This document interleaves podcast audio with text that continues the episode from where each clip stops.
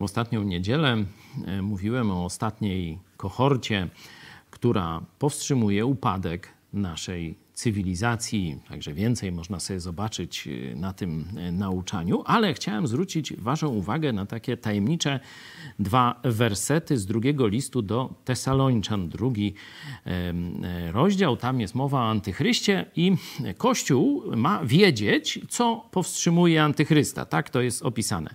A wiecie, co go teraz powstrzymuje, tak iż się objawi dopiero we właściwym czasie. Albowiem tajemna moc nieprawości już działa, tajemna dopóty, dopóki ten, który teraz powstrzymuje, nie zejdzie z pola.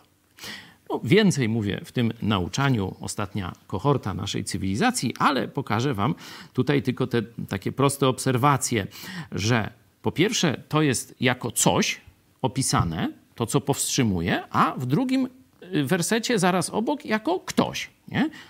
Co go powstrzymuje? Kto go powstrzymuje? I teraz pytanie, co jest tą rzeczywistością, którą można opisać jako coś i jako ktoś?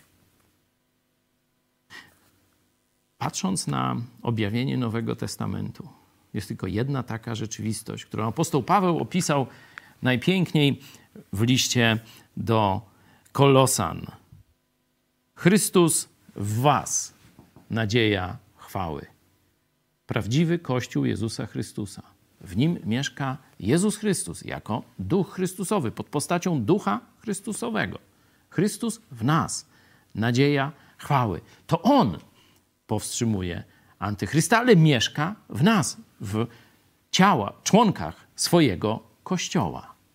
Zobaczcie, że rzeczywiście jest taka rzeczywistość, którą można nazwać zarówno jako coś, ale i jako ktoś. Chrystus w nas, nadzieja chwały.